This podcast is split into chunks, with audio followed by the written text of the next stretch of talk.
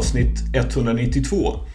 Vi har firat jul stilenligt på olika håll, på olika sätt, men alla har njutit av julens högtid, nämligen juldagen med fem matcher i NBA, Christmas Day. Det har hetsats i chattar, det har skickats ut vansinniga tweets, det har svarats på vansinniga tweets. Och man kan verkligen diskutera om någon av oss har förtjänat att få några julklappar, om vi egentligen verkligen har varit snälla. Men det har vi förmodligen eftersom vi är här och spelar in ett avsnitt i mellandagarna. Allt för att göra både dig och oss själva glada. Johansson, hur är det med dig? Det är bra. Det är kul att ta lite break från eh, julstöket och julfixandet och familjen och alltihopa och spela in ett litet avsnitt. Precis. Det, det är ju inte helt fel. Och Alltså, du och jag har ju pratat lite grann om att vi skulle prata om Wemby idag. Nästan sista chansen att göra det medan, vi då, medan Nick inte får göra det om du fattar vad jag menar. Men vi får väl se hur det blir med det. Vi, vi kanske kommer dit. Lojsan, hur är det med dig? Det är bra. Det är eh, första julen här med en eh, liten, eh, liten Enzo vid vår sida. Så det har varit roligt och mysigt och man är lite trött. Men det är... Du lät tvekande på det här och podda nu. ja. Nej, men det är roligt. Han är, han är helt galen så man kan inte vända ryggen till i en sekund för att helt plötsligt står han upp mot en stol och sen så tappar han eh, balansen och så smäller han i huvudet. Men det är, det är som det är. Barn är barn. Det här, det här att han är helt galen, vem, vem blåser han på av dig och Coffee? Ja, det är nog en blandning. Ingen är oskyldig. Så jag vet inte, om det, vet inte om det är en bra kombination. Det här var första tecknet på att du vet att Koffe lyssnar på podden. Exakt. Nick, hur är det med dig? Det är bra, det är bra. Uh, Bobby Clinton mötte uh, Alexander Sar idag i en match uh, i Australien. Alexander Sar, som spås bli ett eller två i draftet i sommaren, hade 11 poäng, 7 returer. Bobby Clinton hade 24 poäng, 7 returer. Så eh, Bob är, en av, Bob är en av de mest spelarna som, alltså jag, jag vill verkligen gråta när jag tänker på hans framfart, av, av lycka. Jag vill gråta av lycka, jag är stolt över honom. Och fan vad vi hade fel som, vi trash, som trashade flytten till Australien. Jag, jag, till att börja med, hade otroligt fel och det erkänner jag med glädje. Fy fan vad jag cyklade. Uh, han är sjukt bra Bobby. 24 poäng. Fy fan vad sjukt. Alltså den ligan är bra. Alltså han kommer ju... Nej, nej vi skiter i det. Vi kan ta det annan. Jag orkar inte ta samma snack igen. Men ja, han kommer bli jävligt bra. Han är jävligt bra redan idag. Jag vill bara, på, bara göra en sån här nu så att vi inte totalt lurar våra lyssnare med det här med vem som ska gå var i draften och sådär. Då är det ju så med Alexar som Nick pratade om, som ju är eh, kommer från Frankrike. Så han är född 2005 och Bobby är född 2003. Och som vi vet så gillar ju NBA-lag potential när det är draft. Och då om han är två år yngre än Bobby så innebär ju det någonting, eller i alla fall kan teoretiskt innebära någonting. Om inget annat kan det innebära att ett, ett bra NBA-lag, eller ett dåligt NBA-lag snarare, får chansen att fucka upp sin draft på grund av att de drömmer om potential.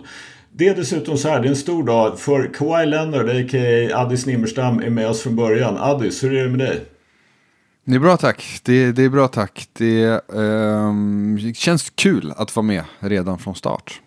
Härligt, för det innebär dessutom att Nick får julens höjdpunkt direkt, nämligen ett quiz. Det får han för. Vi har ett uh, födelsedagsbarn uh, idag och det är uh, en man som fyller 22 år idag faktiskt. Och eh, är 213 centimeter lång. 22 år idag, 213 centimeter lång. Ja. Wendell Carter Jr. Det är det inte. Han är, är inte så lång. Och han är eh. äldre. Men inte Pukushevski 213? Vad i hela friden skölden? Ja, är det andra gången du bara plockar den det är, det som fan vidrigt. Vidrigt. Nu, nu gjorde jag ju så att jag medvetet inte tog med vikten. För att eh, Nej, då, hade det är blivit inte... lite lättare. Men jag, bara- jag bara satt och tänkte hur många finns det som är 2.13 och någon anledning dök Pokusevski upp. Jag tänkte han 2.13 eller Fucking 2.16? Det hade kunnat vara vilket som. Men ja. Ja, det där gick fort. Då. Min nästa ledtråd var ju att eh, den här spelaren gjorde Euroleague-debut som 17-åring. Eh, och gjorde en poäng, två returer och en assist. Eh, för sitt vadå? Olympiakos, Olympiakos. Boom, där, där har du koll, där har du koll. Den yngsta eh, Olympiakos-spelaren någonsin att eh, spela Euroleague. Mhm. Får ni med er idag. det ja, kan vara bra att veta.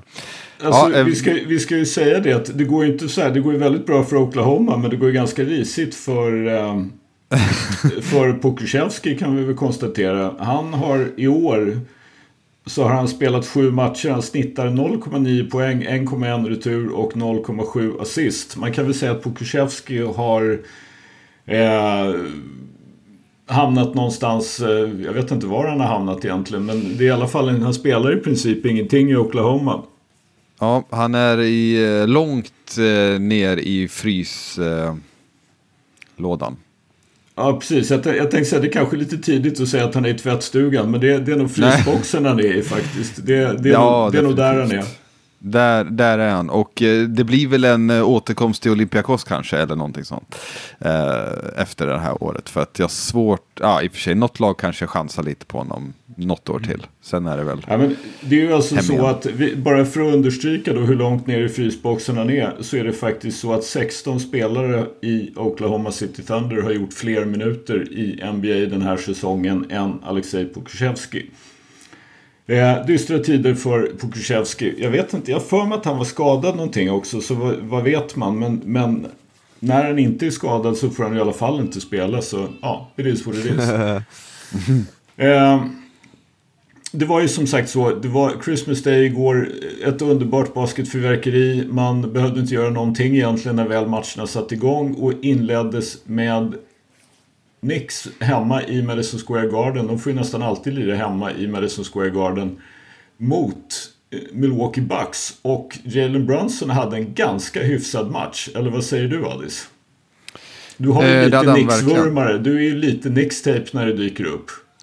Det är men jag är ju också Bucks. Jo, så jag vet. vet, det här är derby, derby, derby Deladis. Och eh, nej men eh, Brunson var ju helt eh, otrolig. Som han eh, ofta är när jag tittar på Knicks i alla fall. Och jag kan inte se honom spela utan att tänka på hur Mavs förstörde för sig själva genom att inte ge honom ett vettigt kontrakt där och då. För att Eh, Mavs med honom eh, hade ju varit riktigt bra eh, just nu. Och det ehm, är eh, lite tråkigt för att det känns som att Nix är ju några, eh, nu vann de visst, men, men det saknas ju eh, ändå någonting i det där laget. Om det nu är eh, Donovan Mitchell man ska hämta till slut eller vem det nu blir så, eh, ja, det är ju någonting som saknas i alla fall. Även om de vinner eh, mot eh, Bucks som, eh, jag vet inte, vad ska man säga om Bucks?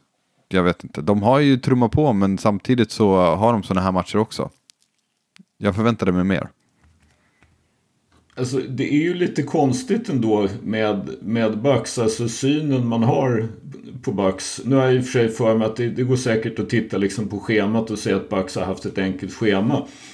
Men de är 22-8, 8-2 senaste 10, 2 i East, en och en halv match bakom Boston. Och alltså faktiskt då enda laget i West som är bättre än dem är Minnesota Timberwolves. Så då kan man, kan man ju säga att ja, West är bättre och det är svårare att vara bra i West än vad det är att vara i East. Men det det, för att vara ett lag som är tvåa i East och ligger 22-8 så är det ju mycket mer snack om alla problem i Bucks än att det går ganska bra. Ja, jo men eh, exakt. Det är någonting som, jag vet inte, det är kanske förväntningar. Att eh, Lillard kom och det har ju inte varit, även om de har vunnit matcher så har det ju inte sett klockrent ut. Eh, och ser inte det, det såg man ju igår också liksom att, eh, ja, det ser inte så bra ut. eh, Ja, men, även eh, om- jag, ja. jag skjuter ner det ni ser. Jag, jag Ja. satte på den här första matchen de hade mellan varandra och sen när jag såg att de är typ 21-7 eller 22-7 så tänkte jag Vi har pratat om dem som om de är 13-13 typ. Mm. Alltså, de vinner ju matcher trots att de ska installera en helt ny pusselbit som tar otroligt mycket utrymme och kan inte riktigt spela försvar. De vann första matchen, jag vet inte om ni såg den, den vann de överlägset. Så Mm. liksom, de kom ut i andra matchen, sköt dåligt i början, uh, Jalen Brunson var nice, alltså, man, man, får, man kan väl torska en match i New York, jag, jag är inte orolig för dem, de kommer vara riktigt bra i slutspelet. Uh, sen får vi se om de är bättre än uh, Boston, jag tycker Boston ser läskigt bra ut, men uh, problemet med Bucks är snarare liksom bänken, skulle jag vilja säga. Uh, det är inte mycket på deras bänk, men jag tycker att de Ja, men, men jag tycker att de trummar på bra, alltså deras record är ju Det är inte lätt att vinna matcher regelbundet i NBA, så jag tycker ni är lite, lite för kritiska Mm. Nej men jag, alltså, jag håller med också. Ni, Ja, Ja, Ja, jag, nej, men- påpekar, jag påpekade ju det att de är 22-8, ändå pratar man om dem som att de skulle vara kanske inte 13-13. Men menar, problemet är ju förstås också att de har genomfört ett så kraftigt identitetsbyte jämfört med vad de var förut. Alltså förut har de ju alltid varit liksom typ topp 5, topp 6 i försvar. Och sen så har de då inte sällan haft lite problem med sitt, framförallt då halvplansanfall. Nu är det ju tvärtom. Nu är de då tvåa i offensive rating och så är de 23 i defensive rating. Så jag tror ju att det är svårt att bortse från det här att eh, man kanske tycker, hade förväntat sig att så att säga Jannis och Dame skulle vara ännu bättre och ännu mer vad ska man säga, sömlösa i anfall. Att det liksom skulle vara mindre problem och att det skulle innebära att en eller annan annan kanske skulle få lite lättare liv. Men anfallet är ju inte problemet utan det är ju det att de är 23 i, i försvar som ju kan tendera att ställa till det för dem en kväll då skotten inte går i. Så det, men, men som sagt, det är ju lite lustigt att, att det hittills har varit mycket mer alltså citationstecken krissnack om Bucks än det faktum att de är tvåa i East med ett väldigt bra record. Men det är inte som Ja. Addi sa då, det är förväntningarna. Alltså, alla hade kanske trott att de skulle rulla. Och det skulle vara nog enklare än vad det var. Men det är ju för, alltså, om man ser mot Brunson nu så ser man ju samma sak när det väl är slutspel. Så tycker jag det ska bli intressant att se hur, hur de spelar försvar på guards och vingar. När de möter Celtics, hur spelar de försvar på guardvingar? När de möter Philly, när de möter Knicks. För det är ju en svaghet som vi har pratat om. Beasley och, och Dame kan ju inte försvara en stol. Ungefär. Så att det är ju... Kommer de till fel matchup så kan de bli utnyttjade mer än vad de kan utnyttja någon annan. För just halv, när vi kommer till halvplansspel så blir det ju halvplansspel och då är de duktiga anfallsmässigt. Men försvarsmässigt, det är mycket som saknas. Jag är besviken på att du sa att Det de inte kan spela försvar igår. på en stol när du hade chansen att säga att de inte kan spela försvar på en julgran Johansson. Ja, Det är trots allt annandag jul. Ja, exakt. Men eh, jag tycker det blir problemet och det blir ju tydligt ändå. Och jag har ju också sett, alltså Bucks är riktigt bra. Bucks borde vara favoriter tillsammans med Celtics och gå till Conference Finals med liksom lite Philly där som hugger i kanten. Men, men de har ett uppenbart hål och är det någonting vi vet i ett slutspel så är det att hålen uppmärksammas och blir större och större. För att folk kan verkligen fokusera in på dem. Så att det ska bli intressant att se hur de kan hantera det. Du tänkte säga något Lojsan innan jag helt fräckt avbröt. Ja, nej, jag, jag sa att det, det syntes igår i vissa possessions just försvarsmässigt att det, det är verkligen de här hålen som Johansson pratar om. Att det, så det får de ju, om de nu ska ta sig långt, försöka fixa på något vis. Men det, det var vissa possessions igår där man bara, ja, det var inte ens lite försvar.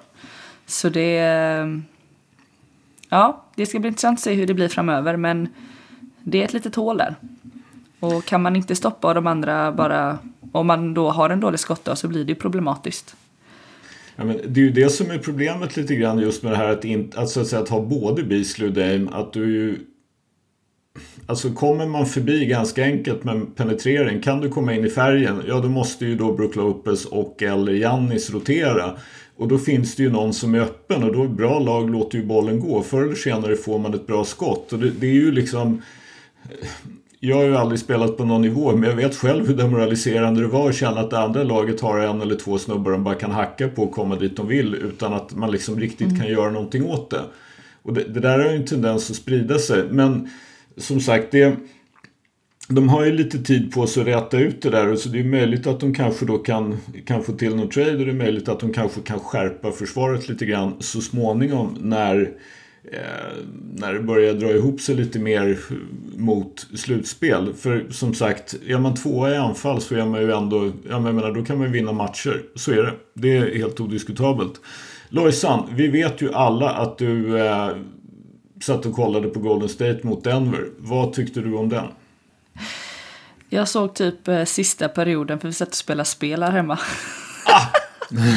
Herregud. Ja, den var på i bakgrunden. Så när det var paus, ja jag vet, men det, det, det är inte ofta man har vänner över och då får man eh, passa på.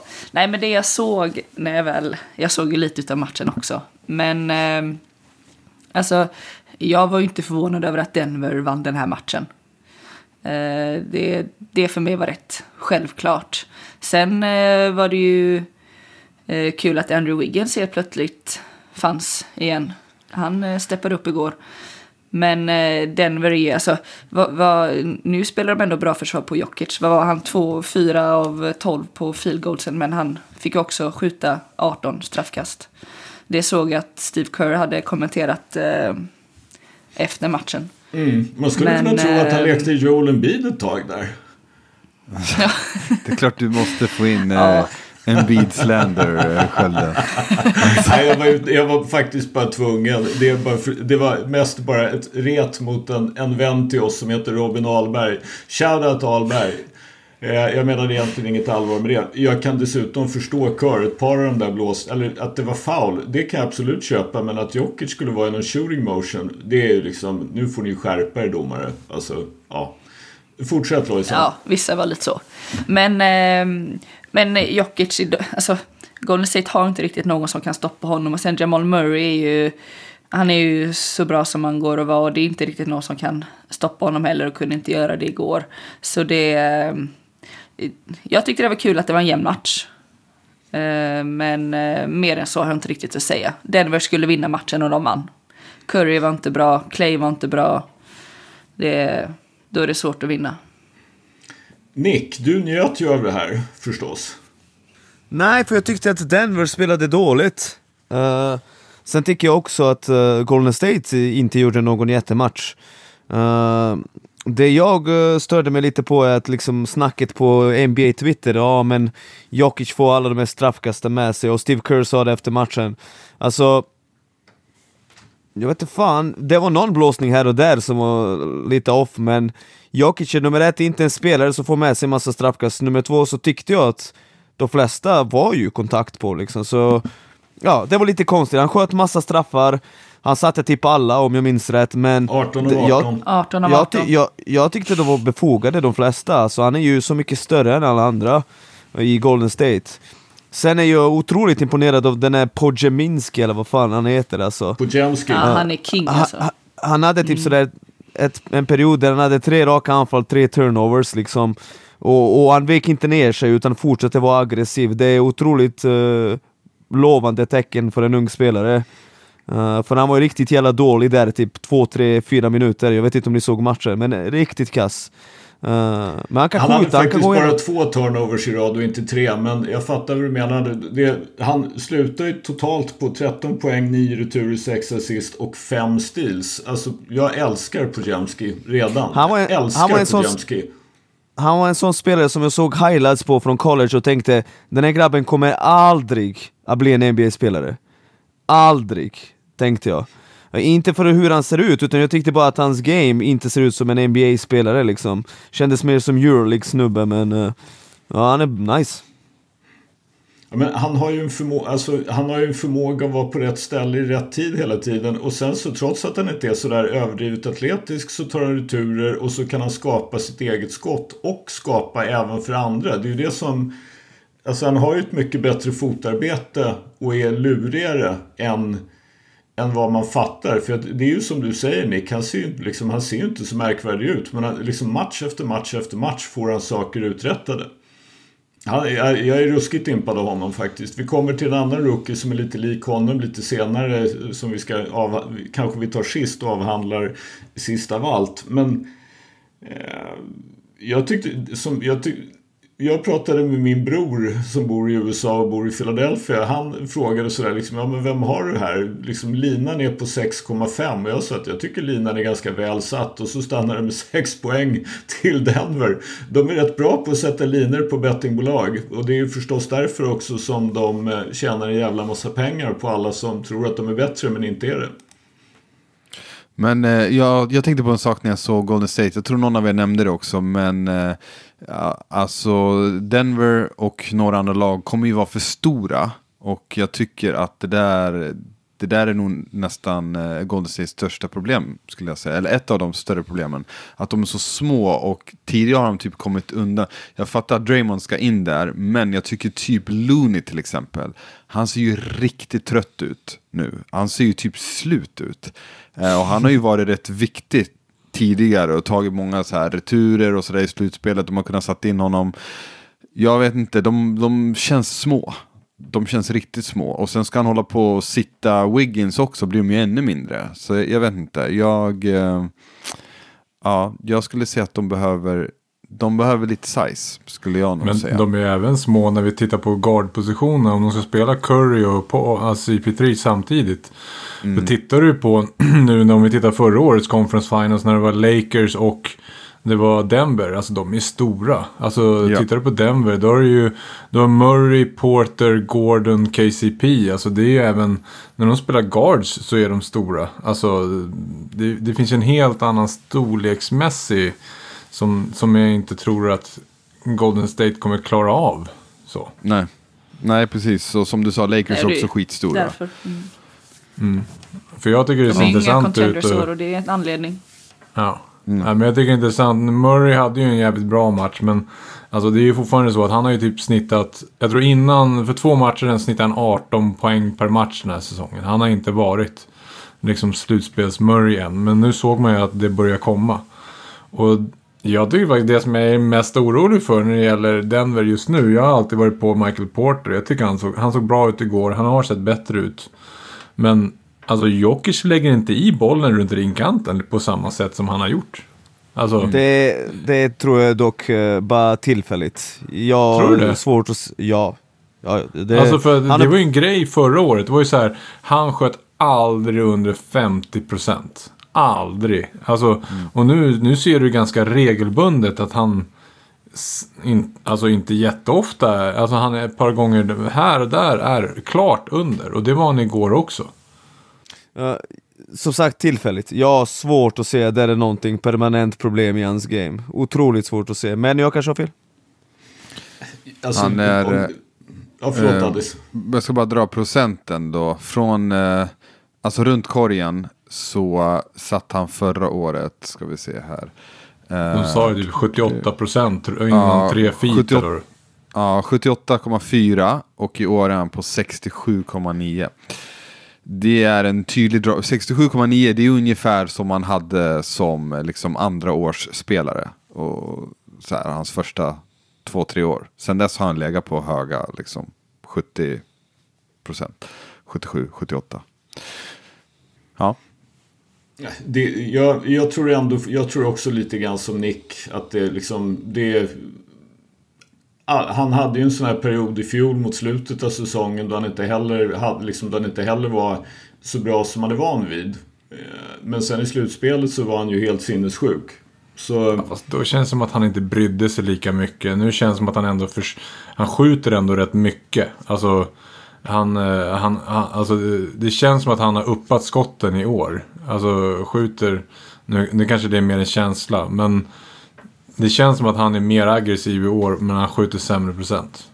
Men uh, Redick nämnde det att han, är, han sedan han kom till NBA så har han förbättrat sitt procent från golvet för varje säsong, vilket är insane. Förutom i år. Nu kom Ja. det ett ras. Så d- vi har svart på vitt att det är nog bara dålig. Jag har svårt att se att han precis nu glömmer hur man är effektiv spelare, utan jag tror bara small sample size, han har strugglat. Det är ganska vanligt. Ja, nej vi får se. Men det är ju intressant att följa i alla fall. För att eh, ja, han eh, skjuter Absolut. sämre från tre också. Alltså betydligt sämre. Eh, han är ju på låga 30 tror jag. Och eh, jag har noterat att han inte, visserligen dunkar han inte ofta tidigare, men han dunkar typ aldrig, nu hade han en igår, men eh, han dunkar typ aldrig längre heller. Eh, och eh, allt det där är ju lite... Mm. Om vi då kallar den här början av säsongen small sample size, gör vi samma sak om LeBrons career high i trepoängsprocent? Frågar åt en vän. Eh, kan vi göra. Det kan vi Det är göra. du som är vännen Skölden, förlåt. Det, är bara så Det, det kan vi göra. De lämnar ju ändå honom öppen och sådär. Så att, eh, LeBrons 41% från tre år betyder inte att han är 41, tre, alltså 41% i skytt. Han, han ska ligga runt 34, så du har helt rätt Jonsson. yes. ja, jag vill bara kolla. Eh, då kan vi väl, som sagt, vi kommer ju få anledning att återkomma till det här med Denver. För Denver är väl ändå fortfarande, känner jag, givet att de faktiskt vann i fjol och det lag de har och med den storlek de har. Så är det är väl lite grann, jag menar, så här är det ju för alla lag egentligen. Att alla lag har ju, du pratade om det med, med eh, Milwaukee Bucks bänk. Det är ju lite grann samma sak egentligen för allas bänk. Är det här, har vi folk på bänken som vi kan lita på när vi kommer till slutspel? Och Denver har ju bytt ut lite folk och har en hel del som är flera spelare som är ganska unga som kommer att behöva vara bra i alla fall. Liksom, även om det är en begränsad roll så kommer de att behövas i ett slutspel. Så vi får väl se lite grann hur, hur det vecklar ut sig. Men jag tror fortfarande att Denver, Denver är väl ändå, jag menar skulle man kolla på bet på bettingsajter för att få odds så gissar jag att Denver är fortfarande favorit oberoende av att Minnesota toppar eh, West. Men nästa match då, då är det ju dags för Lakers Celtics. Det var ju inte LeBrons bästa match i karriären direkt. Och jag tyckte Lakers hade lite problem att hitta en balans egentligen mellan hur spelar vi tillräckligt bra anfall utan att tappa det som ändå är Lakers styrka, nämligen försvaret. Åsikt Ja. någon? Nej men alltså, jag vet inte vad att säga. De, vadå, Boston startade var det 14-0 eller vad var det? Alltså, Ja, någonting sånt. nå- någonting sånt. Och då, då är det ju kämpigt. Alltså jag menar, du kan inte, du kan inte ge bort en 14-0-ledning till eh, NBAs bästa lag och sen eh, jobba därifrån. Lakers har ju en tendens, i alla fall förra året minns jag att det var så många gånger, att de liksom ska jobba sig tillbaka i matcher. Och eh, Boston är ju kanske det mest otacksamma laget att göra emot. Och när Porzingis spelar som han gör, eh, va, jag tror han är eh, nästan 30 va? Nå någonting sånt. Eh, 28, ja, då, då är det ju tufft. Alltså då, jag, jag ser inte, jag menar, ska, ska Porzingis spela så, vilket lag ska slå Boston då? Jag, alltså, jag vet inte, jag, jag kan tycka att eh, Lakers, trots allt, trots, eh, liksom LeBron har en rätt kass match. Trots det så, det, det är väl helt okej att hänga med Boston, tänker jag. Alltså, det är så jag ser på det. De, de ska inte slå Boston en sån här match. Och det gör de inte. Boston är bättre. Eh, Ja, de får så att- 40, 40 pinnar, 13 returer och 4 assist från Anthony Davis. Det är ju...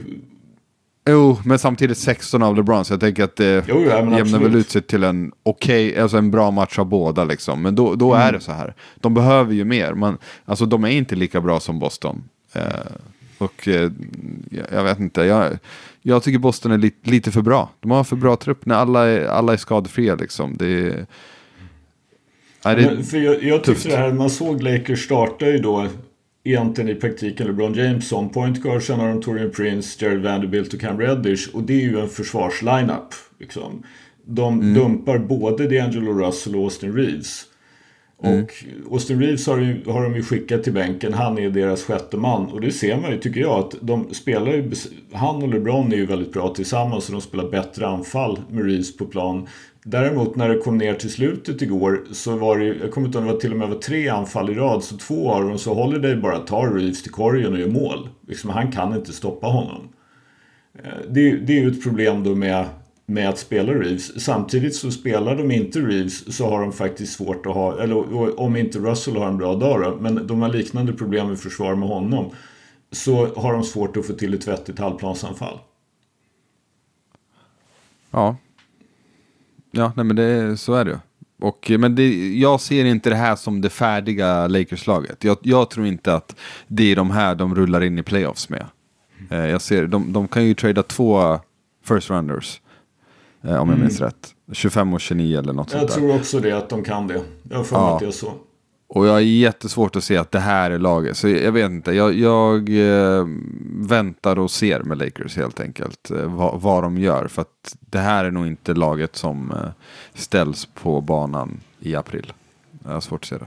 Det här är ju ett lag som sätter ganska höga krav på LeBron och Anthony Davis. Alltså antingen som du säger, du rullar ut försvarsfemma men då är all skapa på LeBron och på, på Anthony Davis. Eller så är det tvärtom, du har snarare så att du har mycket anfall med Reeves och Russell men då får du inget försvar istället. Så att jag håller nog med dig. Det, det finns någonting de kommer behöva göra. Sen är det ju så här, alltså ungefär som ni pratar om Jokic så så tänker jag samma sak om LeBron. LeBron går inte ut så här passiv i en slutspelsmatch. Alltså så. Då går han ut och sätter sin stämpel på den här matchen bra mycket tidigare och inte låter den komma dit. Nu tyckte jag att han var lite passiv sådär. Han gjorde en fantastisk match här om veckan. Om det var några dagar sedan bara när han gjorde 40. eller Sånt där. Men, Mot OKC. ja, han skadade ju han- knät i den här Ja. matchen också, ska man inte glömma. Eh, men han, eh, Jalen Brown och han eh, bumpar ihop. Och eh, ja, det kan också ha påverkat, jag vet inte. Ja, men det är inget konstigt att när man är nästan mm, 39, han blir 39 nu va? Åh, två är dagar. väl den 30 Ja. va? Det är ju inte Ja, så konstigt dagar, då att det är inte så konstigt att han måste ta någon match med där han verkligen går 100% och någon där han måste sänka. Det är inget konstigt utifrån att det är 82 matcher och sen är det ett slutspel. Det är ju slutspelet som är viktigast. Kommer de bara in i slutspelet, vilket de bevisade förra året, så kan de ju ta sig långt. Eh, så jag, jag måste bara fråga då om eh, Tatum, för det slår mig varje gång jag ser honom spela. Jag försöker undvika honom, eh, men ibland är jag tvungen att se honom spela. Och, eh, men, alltså, Stackars finns det en värre superstjärna att liksom eh, ha som till exempel favoritspelare eller så här, ha i sitt lag? Finns det någon tråkigare spelare att titta på? Nej. Nej. Nej, Det jag, inte det, va? jag håller med. Jag Nej, håller med. Helt sjukt! det, alltså, jag, jag gråter när jag ser Tatum spela. Jag vill inte se honom spela. Alltså, det, ja. Nej, Han hade en fet dunk mot Clippers, det gjorde inget för mig. Det Nej, gjorde exakt gör ingenting för mig liksom. Alltså, vi Du vet, ofta så man, exakt, oftast har man den där stjärnauran, någonting helt unikt, du vet, alltså någonting som gör det till en mega superstar, men han, han har ju inte det i sig, alltså det är helt sjukt. Helt sjukt. Nej. Men Nej, alltså, ni, ni, man måste ju ändå säga att ni pratar ju mer utstrålning än vad ni pratar faktisk prestation och liksom delivery på banan. Fast jag, det är effektivitet och alltså jag vet inte, jag är inte kär i hans game så riktigt Nej, heller men och aldrig det, varit. det, det må ju vara en sak, men snubben är 25. Han fyller 26 i början på, vad det nu är, någon gång i början på nästa år. Men, och har spelat 100 slutspelsmatcher, varit i NBA-final, vad är det, två eller tre konferensfinaler utöver finalen. Han hängde 51 när de slog ut Philly förra året i slutspel. Han snittar för karriären 23, 7 och 3. I år snittar han 27, 8,5, 4,3 i NBAs bästa lag. Det är ju inte så att Tatum är en dålig spelare. Jag fattar Nej. vad ni menar. Men, Nej. men eh, Nej, han är Nej, tråkig. men det, eh, exakt. Han, han är en bra spelare, såklart. Är tråkig men att se på. Tråkig, tråkig att se på. Och Skölden, det är ju någonting estetiskt fattigt med en så pass bra vinge som inte kan dribbla eller passa bollen. För han kan ju typ inte det. Alltså, han, han är ju inte, han har inte det här superstjärna-gamet. Han, han är statisk. Det är samma med Jalen Brown. Ingen av dem är bra passare. Bo, båda två är liksom så här, ah, det ser ut som robotar, typ. Det ger mig ingenting. Fast jag måste säga, jag tycker faktiskt igår tycker jag att Tatum var en bra passningsspelare. Ja. Det är Ja. inte, det, och det, jag håller med. Men jag ville bara klargöra att vi pratar egentligen mer om utstrålning och på något sätt game än de facto prestation. För att, Fast- att Jason Tatum är bra, det vill jag ändå nog påstå att vi faktiskt kan enas om. Okej, vi men om jag också. vänder på det så här då. Alltså utifrån att, nu pratar vi utifrån en superstjärnenivå. Inte utifrån att han är bra utan superstjärnor. Det kanske finns fem, sex, sju superstjärnor i hela NBA. Men någonstans så förväntar vi ändå att Tatum är en superstjärna. Han är den superstjärna som jag varje given match inte vet om jag kommer få fisk eller fågel. Alltså så. Alltså, han kan dyka upp och göra 51 och vara helt fantastisk. Han kan lika gärna dyka upp och göra 13 poäng, skjuta 3 av 22 med 8 turnovers. Och ja, alltså, jag...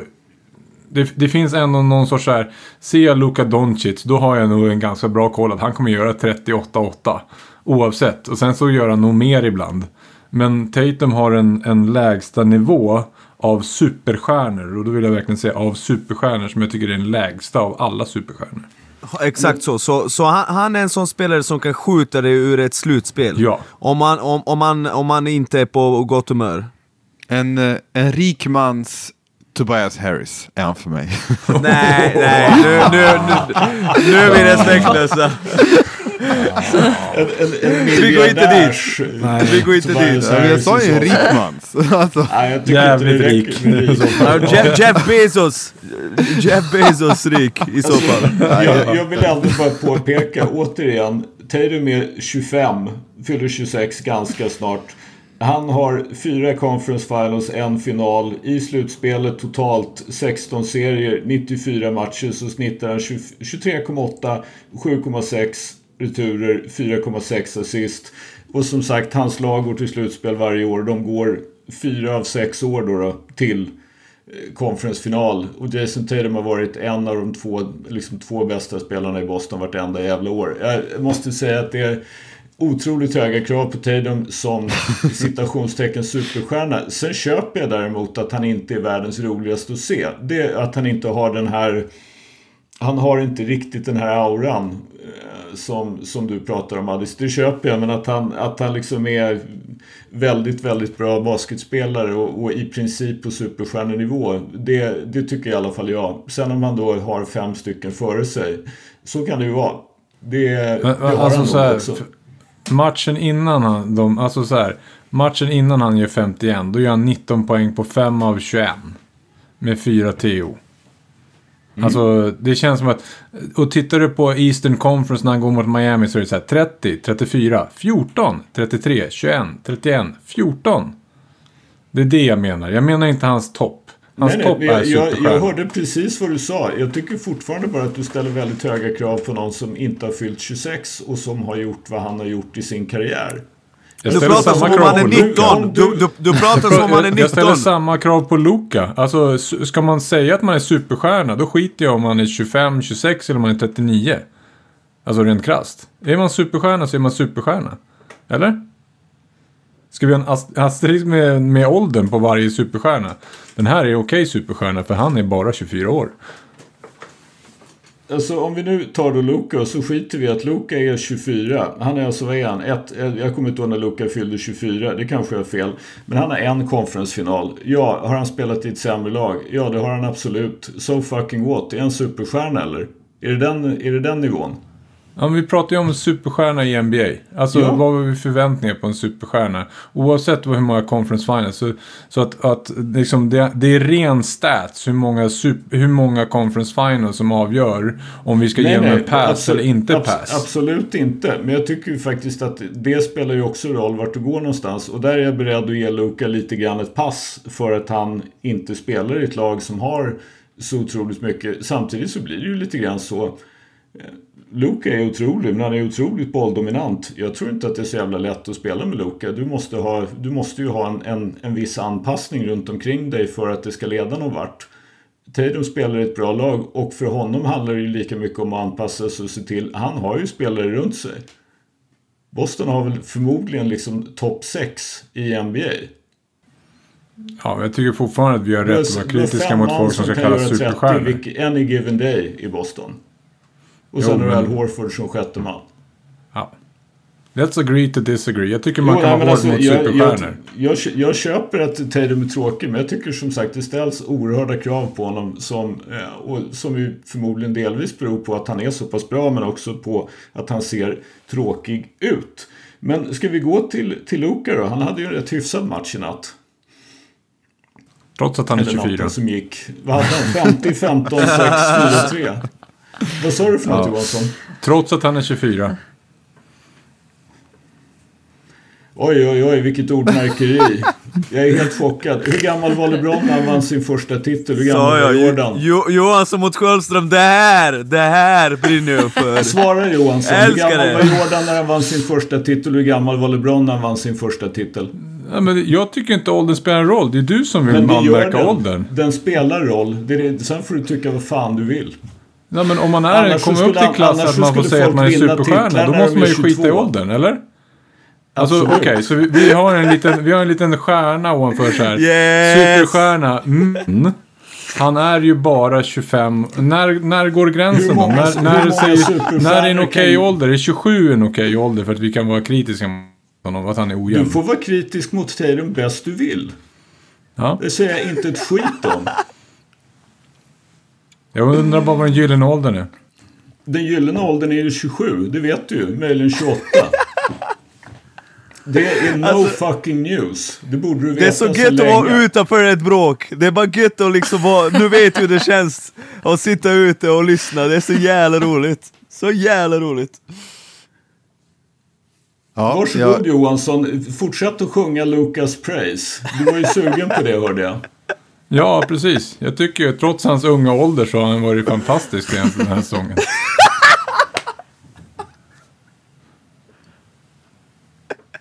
Så nu, nu kan Addis eller Nick ta över. Lojsa har inte sagt någonting på ett tag.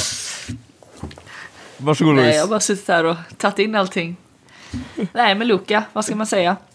Han, eh, 50 poängs match. Han blir dubblad väldigt många gånger under matchen. Hamnar ändå på 50 poäng. Langar iväg 15 assist. Alltså får det bara se så enkelt ut. Helt plötsligt har han också satt 8 treor. Det är... eh, Nej, den mannen kan lira. där har vi ju motsatsen till Tatum. Alltså någon som är estetiskt, liksom får det att se enkelt ut och smooth och så vidare. Det är mm, o- otroligt, Faktiskt. otroligt. Av, eh, av, Och hans eh, passningar ibland. Ja, helt, Wow. helt otroligt hur han hittar folk. Eh, De Matador. Eller vad, vad, han har massa... Han hade El Niño. Maravilloso. El Niño Maravilloso. El Niño Maravilla. Tröttaste smeknamnet. Cool Hand. The Don. I, igår var det en hot hand. Swaggy L, just det. det var helt otroligt. Swag. Herregud. Det är helt sjukt. Men eh, hur som helst, han, alltså Luca, fy fan vad, vad han är bra. Och vad sa ni? Ni skrev det innan i chatten. Yngst, nej, nej förlåt, inte yngst. Snabbast sen Jordan Ja, sen Jordan. att Han nå på 10 10 000. 10 000. Mm, 10 000 poäng. Ja, Det är poäng. eh, otroligt imponerande eh, av eh, Luca faktiskt. Det är det. Och eh, Fan, ska vi prata Lukas ålder nu igen? Nej, vi sa bara snabbast. Men vet du vad Skölden? Om han dyker upp och gör 14 poäng i en slutspelsmatch, då kommer jag kritisera Luka. Jag lovar. Du kommer inte att hinna På före grund av mig. hans ålder eller? Nej, jag kommer inte ta hänsyn till ålder då. Eller conference finals. Du Eller... kommer, du kommer inte hinna före mig. Ja. Men Du kommer eh, att hörni, får hugga jag som gammelgäddan. Eh, får jag fråga apropå det här med eh, snabbare än eh, eller sen Jordan. Då, min fråga är bara, eftersom Jordan missade typ hela sin andra säsong, menar de i antal matcher? Exakt, men, exakt. Ja, Antal jag matcher. tänkte väl, jag bara vad fan, hur jävla snabb var Jordan om han liksom bommar en säsong och ändå... Och, och gick tre år på college. Ja, nej, men exakt, vad fan händer? Ja, okej, så att snabbast i matcher, jag fattar. För det var ju som, Wilt hade ju rekordet på 236 matcher och det gav typ ett poängsnitt på 43. Ja, den kommer ju aldrig slås. Den kommer aldrig slås. Nej, Den är galen. Det är galet. För Lukas snitt är ju 28. Vad sa du? Det skulle vara 40... 3. Ja, 15 poäng till per match. Eh, I, Alltså, i de... Luka är ju där på 358 matcher. Så det är, ju, 100... Som sagt, det, det, man ser ju också det att han ju, Det är väl ingen större tvekan om att han gör sin bästa säsong hittills. All, liksom, Dallas går... De missade ju slutspel i fjol även om de då tankade sig bort från play-in-platsen ganska, medvet, ganska medvetet. I år går de bra. Allting på Luka är upp utom att han faktiskt är 0,1 ner på returen. Men skottprocent är upp, assist är upp. Han skjuter bättre från tre, bättre från straffkast. Det är liksom, ja. Det är, det är sjuka saker mannen gör faktiskt. Det är, Ja. Det ser helt otroligt. ut. Men eh, fundera när man börjar titta nu, nu är det som sagt tidigt, men tittar man på GM of the year så tycker jag att Dallas borde faktiskt få en, är det Nico Harrison? För om du tittar på fitten med Derek Jones, du tittar på eh, Williams och då draften av Lively. Alltså de har ju hittat snubbar som passar perfekt runt Luka. Mm, Det är Och- bara och- svårt Ja. med tankningen. Alltså att få priset för att du har eh, Exakt, jag tankat. tänkte precis säga, de kritiserades för att de tankade, men de Då- tankade smart. För nu har de, De fått en bra... också Nick. Så att jag var jättesvårt att se Ja, att de. eh, de blir liksom eh, sen då eh, så här, ja här får du pris liksom. Mm. Men eh, bra tank. Men Absolut. Luke, Luka är magisk. Alltså det, om man ser då på den här frustrationen som jag ser när jag ser Spurs när allting ser så jävla svårt ut. Så det är så otroligt enkelt med Luka. Han står bara och väljer vad han vill göra och försvaret har ingen chans. Jag tycker att det är... Ja. Jag hoppas att han håller humöret uppe. Det, det, är också, det är ju faktiskt en intressant Det sak med. Luka. Han är ju inte någon världsatlet. Alltså det finns ju ganska många som är snabbare, som hoppar högre. Men ingenting av det där spelar någon som helst roll. För han kommer precis dit han vill, när han vill. Och liksom, många försöker göra någonting åt det, men de kan inte. Mm. Det, det är liksom, det är kört. Han kommer dit han vill, han passar vem han vill, han skjuter det skott han vill. Och han blir ju inte blockad Ja, särskilt ofta heller. Nej, han, är, han är helt otrolig faktiskt. Luka. Men eh, hur många matcher har eh, Kyrie missat? Någon som har koll på det? Ja, borde jag veta. Jag har ju honom i mitt fantasylag. Han bara sitter där och eh, ruttnar. Eh, men eh, vad kan det Kyrie har vara? spelat 17 15? matcher i år. Ja, hur många har han missat Och då? Dallas har väl spelat 28 tror jag. Mm, 11 då. Så han har missat jag har inte 11. missat så många ändå. Nej. Men han är ju på G tillbaka, säger min fantasy-app i alla fall.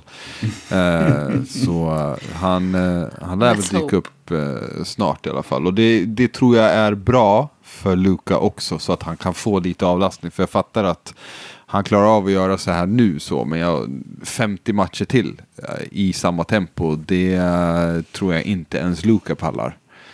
Eh, så, så det tror jag är bra. Nej, det kan bli om han- tufft. Ja. Och sen hålla ett slutspel också. Ja, men precis. Det blir Så nog det- jäkligt tufft. Så det är nog bra om eh, han kommer tillbaka.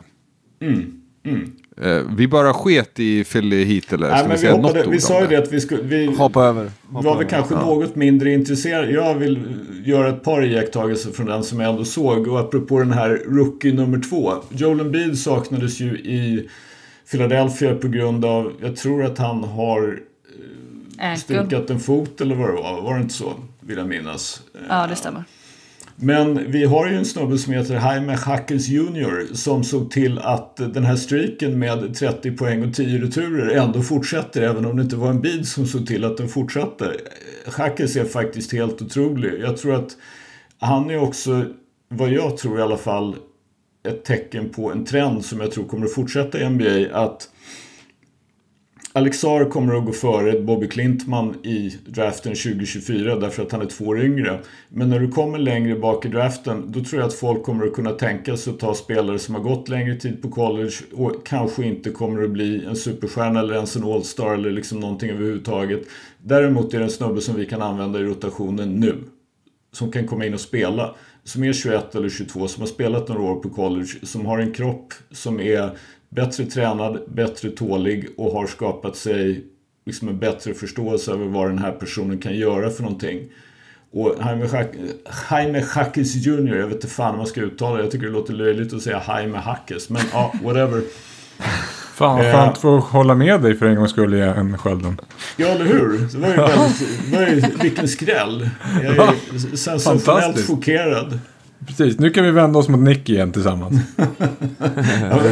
Men för det är ju faktiskt så att det, och där kan man väl också då diskutera men det finns ju de som säger att eh, Shackles Jr är så mycket heat culture så att det är löjligt. Jag vet inte vad som är vad som är vad och vad som inte är vad och sådär. Men alltså bakom Wemby och Chet så är väl han förmodligen liksom nummer tre i rookie-rankingen just för tillfället.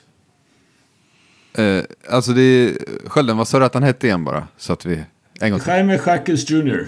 Otroligt. Kanske Eh, Junior till och med. Ja, exakt. exakt. Eh, men eh, jag måste bara ta upp här, för jag, jag gråter en skvätt när jag ser draft-orden eh, som var då och ser att eh, Lakers med 17 picken tar Jalen Hood Schifino. Medan 18 picken går till Jaques och 19 picken Podziemski. Så, eh, alltså vilken, vad är det? Vad händer? Alltså tänk dig, Ja, nej jag orkar inte. Jalen Hood Schifino, på riktigt. Vem är det ens? Ja, exakt.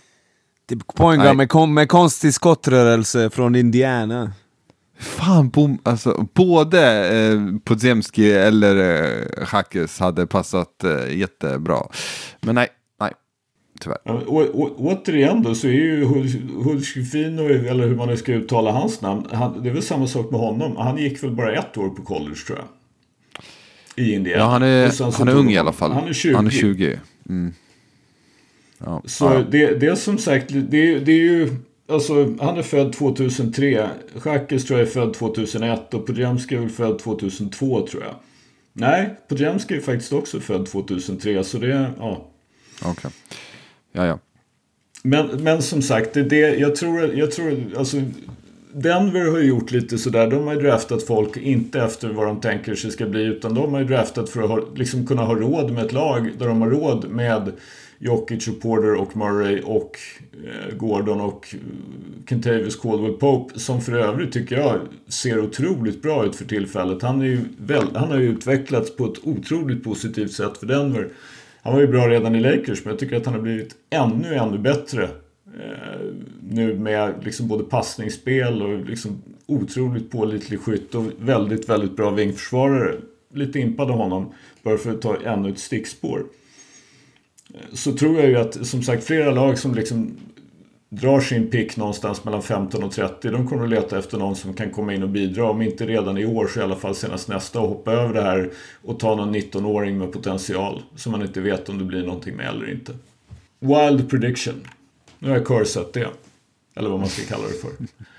Eh, Philly, Philly hit som sagt. Hit vann, en bid var borta. Therese Maxey hade den sämsta matchen i sin karriär. Jag tror att han under en period var typ 0 för 13 eller något sånt där från golvet. Det var helt otroligt att se faktiskt hur, hur, eh, hur han inte kunde träffa havet från båten.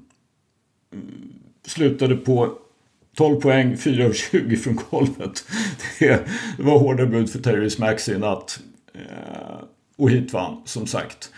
Med det är vi väl färdiga med Christmas Day. Vi har eh, nyheter i SPL Nick och det är nästan som man skulle kunna säga att du kursade fram det här för du inledde förra avsnittet med att säga att årets försvarare i SPL är antingen Adam Ramstedt i Norrköping eller Seth Leday i Jämtland som nu lämnar Jämtland. Inte nog med det, Sjöström, så har Jämtland, sen jag sa att de ser bra ut och kan utmana Norrköping, eh, blivit av med typ tre skadade spelare. Förlorat hemma mot Södertälje, borta mot Luleå och sen hemma mot Norrköping med 30. Eh, de har blivit av med typ deras näst bästa spelare och kanske ligans bästa försvarare, så the curse eh, It's alive fungerar. well. It's alive well, det fungerar. Det är många Det- som drabbas av det. Herregud. Det, det där planet störtade direkt efter att de hade liksom nått högsta möjliga toppen när de besegrade Norrköping borta så har de störtat precis samtidigt som jag sa att de kommer vara bra. Nej men, det här är ju en bomb i svensk basket givetvis. Setley Day, ni som har följt, vet att han har spelat... Alltså det har varit något av en sensation, för han spelade i Södertälje förra året, men då var han en rollspelare som typ spelade nära korgen. Nu har han gjort allt, alltså han har varit sjukt bra. Sjukt bra. Men nu har man fått reda på att det, han har inte riktigt funkat i gruppen och han hade egentligen åkt tidigare om han inte, fun- eh, om han inte spelat så bra som han gjort. Men nu, för liksom, det, det var någonting som hände i senaste matchen mot Norrköping, han fick knappt spel i andra halvan och, och, och han hade ju, han och Adnan kom inte överens. Uh, nummer ett, det är det jag har förstått. Och nummer två så har han inte betett sig, uh, hur ska jag säga, enligt klubbens värdegrund och så, så. Det, det har inte funkat inom gruppen på flera olika sätt och det började redan på försäsongen. Synd, för nu är vi tillbaka till ruta ett. Nu är fortfarande Norrköping så stora favoriter att det är svårt att känna att det blir spännande. Eh, uh, Setley Day var ju verkligen alltså otroligt bra. Helvete vad bra han var. Och jag har svårt att se att, även fast de har värvat in en ny amerikan som har meriter från belgiska ligan, snittade 13-6 förra året. Det är bra stats i den ligan så har jag svårt att se alltså att det där, nu måste man spela in en ny spelare. Uh, de har ju redan blivit av med en uh, import som ersattes med en annan import som har sett lite sådär ut. Massa skadeproblem. Ah, ja, Johansson, jag ska vara... Jag vänder igen. Men det ja. kanske blir reverse curse, nu kanske de börjar vinna igen liksom. Uh, vad säger du Johansson om det som händer? Nej, jag tycker det är tråkigt. Han har ju varit riktigt bra. De har ju tyvärr inte hört, riktigt kanske fattat vad det som har varit under ytan då. Jag tycker att han har varit väldigt bra och han har blivit balansen mellan att de har ju behövt någon typ av perimeterförsvarare och samtidigt returtagare för att kunna lösa det. Um, jag tycker det är synd bara. Jag tycker Jämtland har haft oerhört mycket turbulens och skador och byte av spelare de senaste åren som jag tycker faktiskt stör rytmen väldigt ofta. Så att jag, det blir lite synd nu när det finns ett sånt intresse där och, och liksom att man ska börja, börja om på det här sättet. För nu nu är det liksom, nu måste de ju chansa i princip. Nu fattar jag att eh, Adnan kanske har koll på den här, Belg, den här killen från Belgien eftersom att han spelar, jag tror han spelade hos Vedran för inte... Förra säsongen, precis. Ja, precis. Så han har stenkoll på exakt vem det är, vad han kan tillföra och så vidare. Men jag tycker det är synd nu när de har bytt ut en, den nya killen var inte så, verkar inte ha varit, vara tillräckligt bra. Och nu måste de kanske byta ut en kille till som har varit riktigt bra. Och samtidigt så har ju Holder inte sett riktigt fräsch ut. Eller hel, eller vad man ska säga. Så att, jag vet inte, det är synd. Eh, Norrköping behöver en utmanare och nu tror jag snarare att det är lagen underifrån som suktar på en finalplats. Och vill eh, ta bort Exakt. Jämtland från den platsen. Exakt. Nej men precis så är det, nu tror jag att det är väldigt öppet. Ja, även om Jämtland har hittat rätt spelare så tar det tid att spela in, då är ingen försäsong. Vilket innebär att de kommer förlora matcher och jag tror att Luleå, uh, lag som Luleå och Södertälje, till och med Nässjö och Borås tittar på det där och bara aha, okej okay, vi kanske kan ta oss till SM-final liksom. Det finns ju ett lag som är självklart, sen efter det är det väldigt oklart vem är det näst bästa laget, den, den stora utmanaren. Det är jävligt oklart. Men också, Men ju, måste också säga, uh, Johansson och du Sköldström, uh, som ni har ändå följt ligan, förlåt för att jag avbryter dig. Ja. ni har ändå följt i, i massa år. Har vi sett en MVP-kandidat bli kickad tidigare? Det har vi säkert, men kan vi komma på senaste exemplet? Inte en MVP-kandidat som där blivit kickad. Jag har det, det finns säkert några exempel på riktigt bra amerikaner som har varit duktiga rent scoringmässigt. Som men som kanske inte riktigt kunnat sköts utanför planen och därför blivit kickade på det sättet. Eh, mm. Men jag är ingen jag kommit på riktigt nu så här. Uh, Brett Nelson gjorde väl någon match uh, 40, på, 40 plus och ändå blev sparkad från Plannja. Men han var absolut inte någon MVP-kandidat. Alltså, Setley Day hade på allvar en MVP-kandidat typ av säsong. Uh, bäst returtagare i ligan. Ja, ja, kör, kör. Jag tänker på uh, Anthony Grundy, kanske. Mm. Just det, den är ju mm. riktigt bra. Där han blev ju sparkad av Ockelbo. Uh, oh. Han var oh. ju definitivt ja, alltså MVP, jag vet inte, men liksom, han var ju en av ligans bästa spelare, om inte den bästa. Ja. Gick till NBA sen. Gick till ja. NBA sen. Atlanta. Det måste vara ett bra, bra exempel det där. Men jag tycker det är lite grundproblemet som kanske Jämtland drabbas av just nu. Det är ju det att, och vi har pratat om det förut, stabiliteten i den svenska stommen. Norrköping har ju där en helt annan stabilitet med Ramstedt, med Kyberg och med de andra där de kan passa in amerikanerna runt och det blir inte lika beroende av deras prestation. Medan Jämtland då kanske skulle kunna få den grunden med Hampton, men han har ju tyvärr varit skadad så pass mycket med Hampton Sekovic. Men annars så är det ju de är ju så otroligt beroende av att deras amerikaner, deras import ska prestera på en väldigt hög nivå för att de ska kunna prestera som lag. Och när man byter ut dem år efter år så blir det en skillnad i stabilitet. Och det, det drabbas man av igen. Det var ju det som var rädda för när Hampton skadade sig. Det var ju så här, okej, okay, men om deras bästa svenska spelare skadar sig, då är det kört. För då har de ingen som de kan köpa in, de kan inte ersätta honom på något sätt för svenska spelare inte finns på marknaden. Så att, eh, ja, det, är, det är tufft. Det är tufft ja, Det är ju typ om ett proffs kommer hem, alltså ja. plötsligt av någon anledning. Alltså typ de som spelar i Europa av en eller annan anledning bryter eller får sitt kontrakt brutet med någon klubb. Det är, ju, det är ju den enda möjligheten. Det finns ju som sagt ingen som liksom är på marknaden. Utan Exakt. det är ju i så fall en, en, en händelse långt bortom klubbens kontroll. Om det skulle dyka upp den typen av spelare. Exakt. Eh, vi ska väl bara säga det också att vi kommer inte att prata någonting om SPL Dam för det är speluppehåll och det är därför Lojsan har tid att spela spel istället för att titta på Golden State Warriors. Eh, däremot så är det ju så att vi hade lite synpunkter på att SPL här faktiskt spelar dubbelmöte i mellandagarna. Först spelar man den 27 december och sen spelar man igen den 30 december. Eh, du var lite missnöjd med det här Johansson. Men jag tycker det återigen är ett eh, exempel på där svenska ligorna försöker vara mer professionella än kanske utövarna är.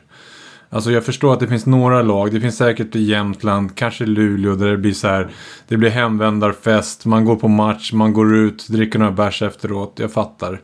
Men i grunden så är det så.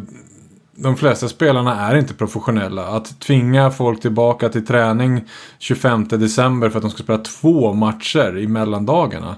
Där, det tycker jag inte är rätt. Det är ungefär samma stil som att man tvingar superettan att spela 30 matcher. Jag vet inte om vi begär för mycket av de här lagen utifrån att det liksom är... Vi har inte professionella spelare.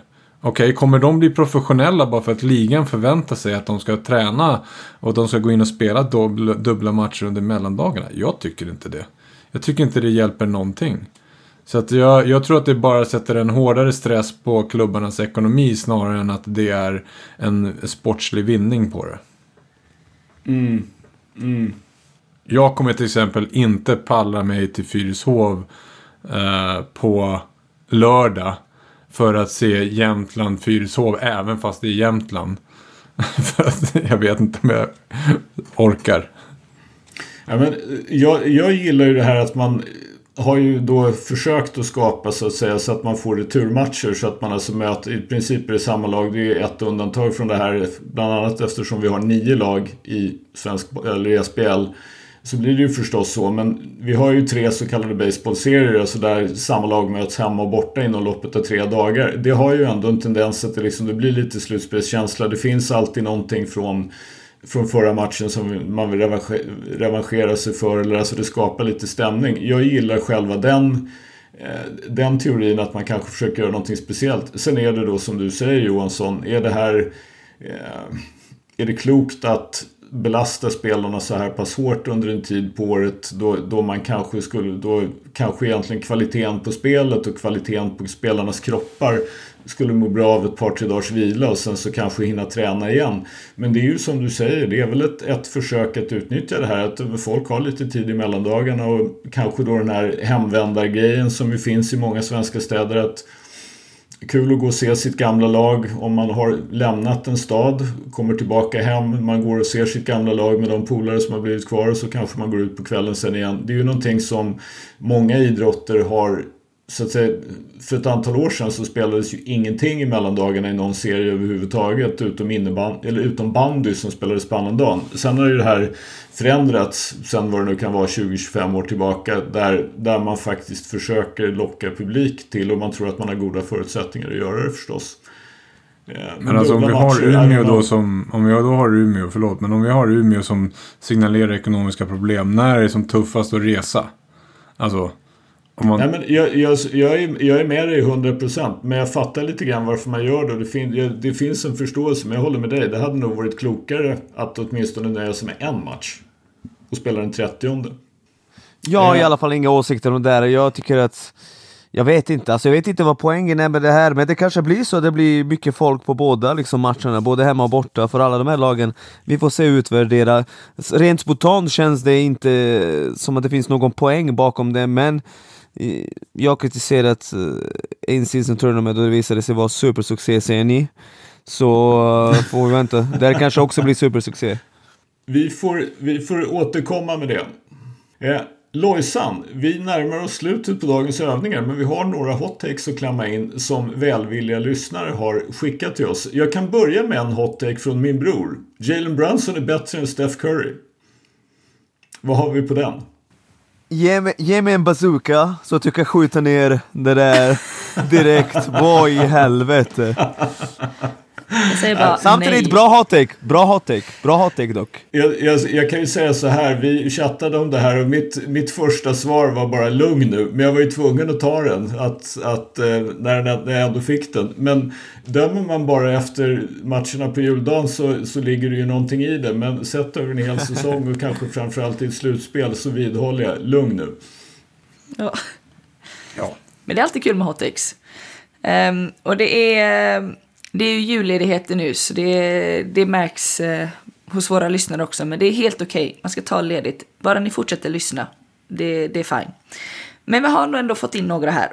Och då har vi Ivar Fredman som säger att Philadelphia är inte i slutspel utan en bid. Hmm. Så om man bara tar bort honom helt, då tror inte jag heller det. Men det är ju svårt att ta bort den absolut bästa spelaren för att då är konkurrensen ganska tuff. Och då har de ingen andra stjärna skulle jag säga. Så att jag, det håller jag nog med om.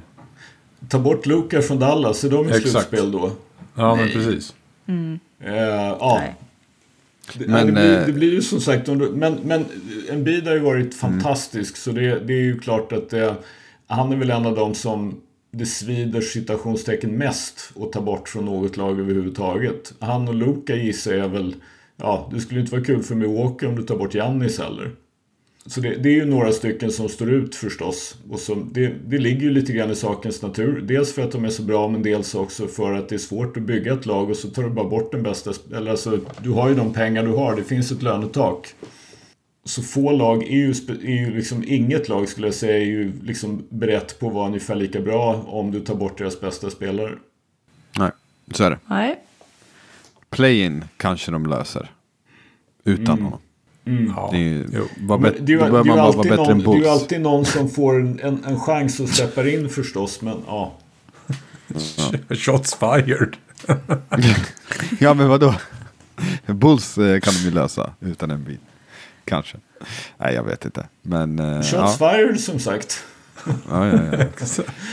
Notera då Addis att det bara är några dagar sedan de inte kunde lösa Bulls med en bid. Så ja, Alltså Bulls Ja. utan Levin är ju faktiskt nice. Så exakt. Ja, Men det, det är ju en helt annan sak. Det är ju Ja. the Ewing theory. ja. Vi kan ta den diskussionen en, en annan gång.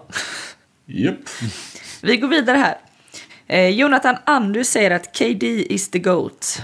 Alltså Kevin Durant. Återigen bra hot take, vi har efterfrågat heta hot takes, men vi har fått några s- nästa för heta. Uh, Kevin Durant är inte den bästa basketspelaren någonsin, precis som Steph Curry inte är det. Jag vet inte om ni har hört Shaq bara “Steph Curry should be in the conversation”. Nej, absolut inte. Nej. Han är, o- nej, han är på en annan planet jämfört med de som finns i GOAT-diskussionen och jag antar att det är väl eh, LeBron James och Kareem Abdul-Jabbar. Så eh, långt ifrån eh, de här två grabbarna. Men, och Michael eh, Jordan Sjöström, och Michael Jordan. Jag tänkte, säga ändå- att, jag tänkte säga att du, det goes without saying vem det är som är GOAT, men det finns två till som är i diskussionen. I praktiken finns det bara en till som är i diskussionen. För Kareem Abdul-Jabbar har vi ju avhandlat färdigt att han inte är i diskussionen. Jaså? Så slutade det avsnittet. Det minns inte jag. Jag tycker att han är okej. Sen tycker jag inte att han är GOAT. Men det där meritlistan och hans skyhook går inte att förneka. Det är bara så det är. Ja. Jag tycker inte att han Ja, är ja, okej, fortsätt, men det är en fortsätt helt Addis. annan sak. Förlåt. Jag tycker Ja, inte... Okej. Så här, om vi går tillbaka till KD nu då. Vi skit i de, de, vi har haft den här diskussionen. Men KD, eh, vi är väl typ överens om att han i alla fall är topp 10, eller hur? Typ. Ja, Nej, 12. Jag hade dem som topp 5 för tre år sedan, om ni minns. Specifikt. Ja, jo men jag har tänkt på listan. Kommer du ihåg Jansson, du och jag gjorde det när vi spelade in podd? Och så gjorde vi en video av det, så fick det 30 000 visningar på TikTok. eh, När vi rankade liksom, och KD hade vi topp 12. Sen det är så jävla svårt att placera folk från typ 6 till 12. Sjukt svårt. Ja, Men jag tycker att- giss- ja. Ja. Det är svårt att ta hänsyn till de här. eh, Alltså jag tycker det är svårt med Wilt och Bill Russell och de. eh, Så. Alltså, så att jag, alltså skulle vi ta eh, Kevin Durant för Hakim Olajuwon? ja. Jag skulle tänka på saken, men i slutändan får jag välja, måste jag välja så tar jag KD, men den är... Det är 50-50 nästan. 50-50. Alltså jag, Ja. det, det finns för mig en skillnad mellan vad KD när han är på sin topp. Men han har faktiskt varit lite så här. Kanske inte producerat upp till den kapaciteten. Eftersom att han spelar med Westbrook en lång tid. Så. Ja, men samtidigt de här 17, 18, de där två åren. Han är ju den eh, tydligt, Ja. skulle jag ändå säga, bästa spelaren i det laget, i de lagen, Absolut. eller hur? Mm. Det är han ju. Och då spelar han ändå bredvid någon som då Shaq precis bollade upp som bäst någonsin. Även om det är fel så.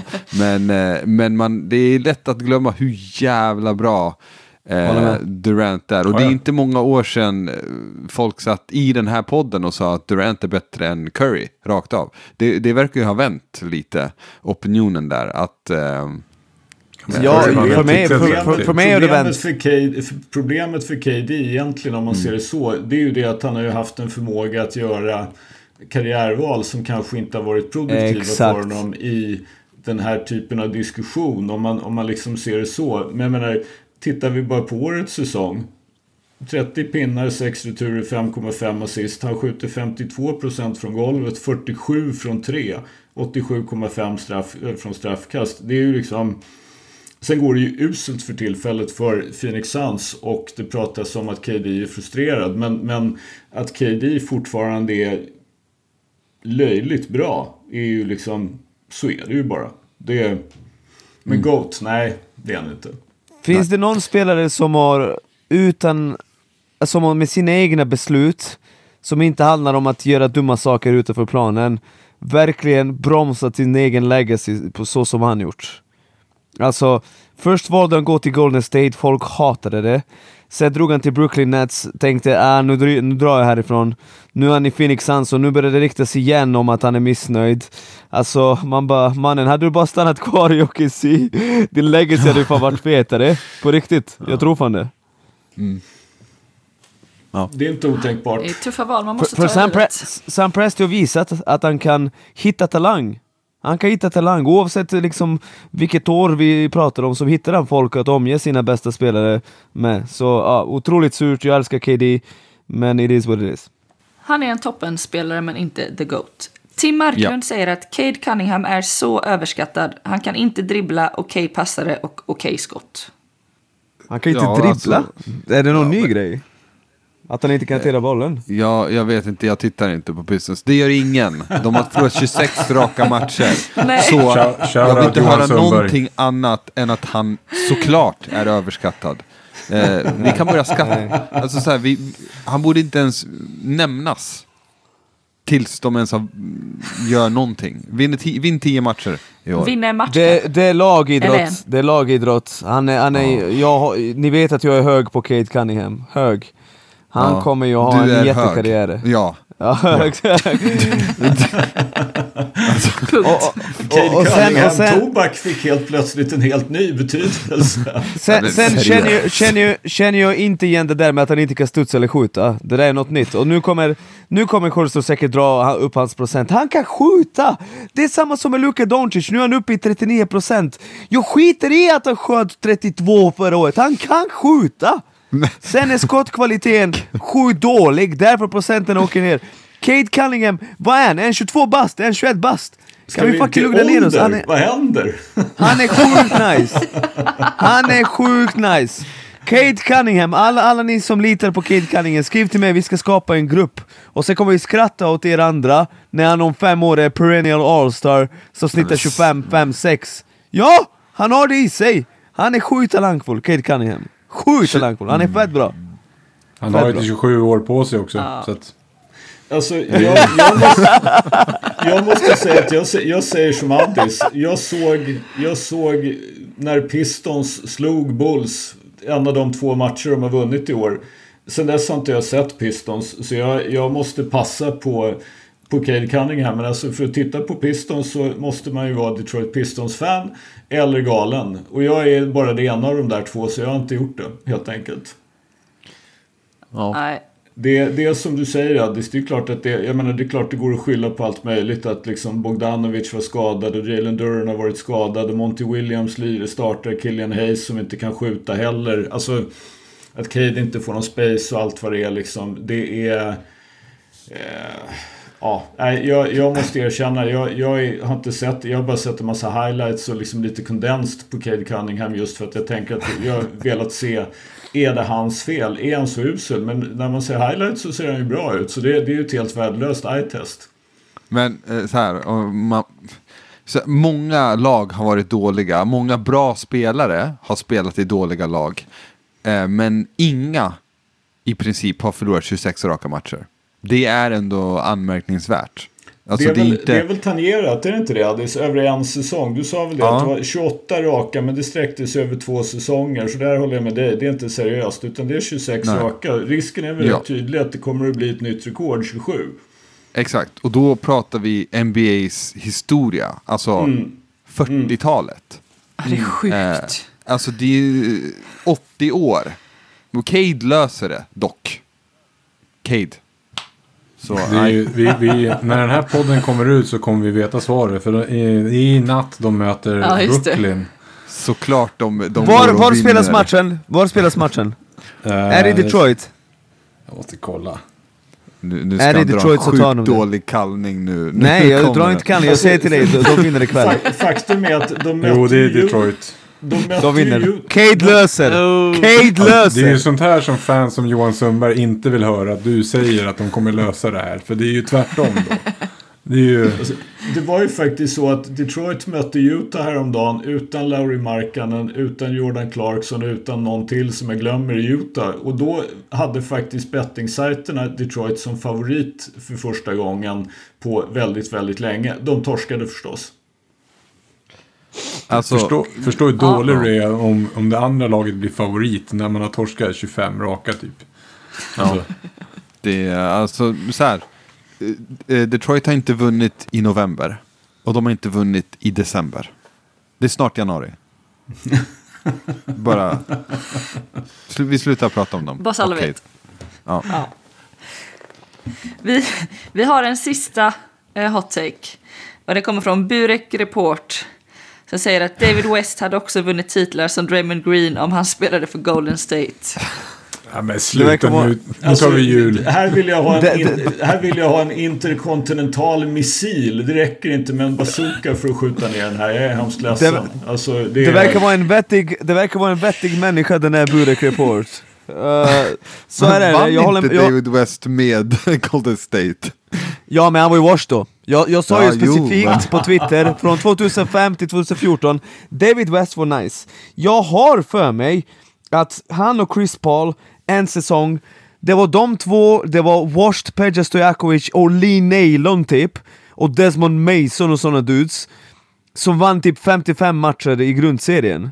Något år. Visst är det, så? när Kan du kolla upp Chris, det? Ja, men Chris Paul skulle, jag vet vilket år, det är 08, Chris Paul skulle bli Exakt. MVP. Men Kobe Exakt. fick den. Ja, Ja, de vann och- 56 matcher. 56 matcher, så med David West så kan du göra saker. David West var fett underskattad. Han kom till Indiana och helt plötsligt var Indiana tillsammans med Danny Granger och Lance Stevenson och- och Paul George typ utmanare. David West var fett nice underskattad. Jag säger så här, stoppa in David West i sin prime i Golden State, de vinner titlar. Framförallt när KD är där. Sen kan vi diskutera vem som är bäst, Draymond Green. Jag ser att Draymond Green är överskattad, jag säger inte att han är dålig. Jag sjöng, jag skrev poesi om att han suger, men han gör inte det. Jag fattar att han har varit nyckeln i Golden State och allt det där. Tro mig, jag förstår det. Eh, men jag tycker han är överskattad. Eh, Okej Addis, du som eh, ändå är villig att diskutera det här med mig för andra vill inte. Tycker du att Draymond Green är klart bättre spelare än David West? David West i sin prime. Nej, nej, kanske inte. inte ja, ja, han är bättre, men jag vet inte hur mycket bättre. Okej, men... jag köper bättre, men tycker du liksom att oh shit, David West, med honom hade de vunnit noll titlar? Men med Draymond vann de fyra. Eh, nej, alltså jag håller med om att alltså, David West var jäkligt bra. Han, alltså även i Indiana var han ju svinbra. Eh, och tog dem rätt långt i slutspelet med Paul George. Så absolut, han, eh, jag, Och jag Hibbert köper och det. Darren Collison. Nej, visst, jag köper det. Men du, du hör ju hur det låter Nick. Alltså, Ja, jag hör hur det låter men, men jag vet vad jag, vad jag snackar om. Vad jag snackar Nej, om. Nästa, nästa inte. gång... Det gör du inte av den enkla anledningen att du fattar inte vad Draymond Green gör och vad David West gör. Alltså, det är ju bara att titta på hur de spelar och hur David West spelade så fattar du att det inte kommer att bli samma sak överhuvudtaget. Det är ju inte svårare än så. Det är ingen diss av David West. De är inte samma typ av spelare, de gör olika saker inte på planen. Men, dugg typ av samma spelare.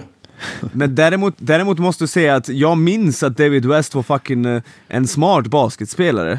Ja, Det var han han. snittar 2,2 Jag- jag- jag- assist för karriären. Jag tror att han hade klarat sig helt okej i Steve Kerrs system. Jag tror inte att han har gjort bort sig liksom och... men ja. varför Han har spelat i Steve Kerrs system. Jag blir galen. Ja just det, just det. Just det. Det är klart han är klar. Han vann två ringar Men, men, med Golden State. Ja men han är ju washed som fan där, kom igen. Han var ju han spelade ju varje match. Ja, Alltså, jag, jag, att han, alltså, ja, jag, jag glömde bort det helt. Jag hade glömt bort det helt. jag tror han hade klarat det. Vi kan, bara, vi, vi kan inte veta, det går inte.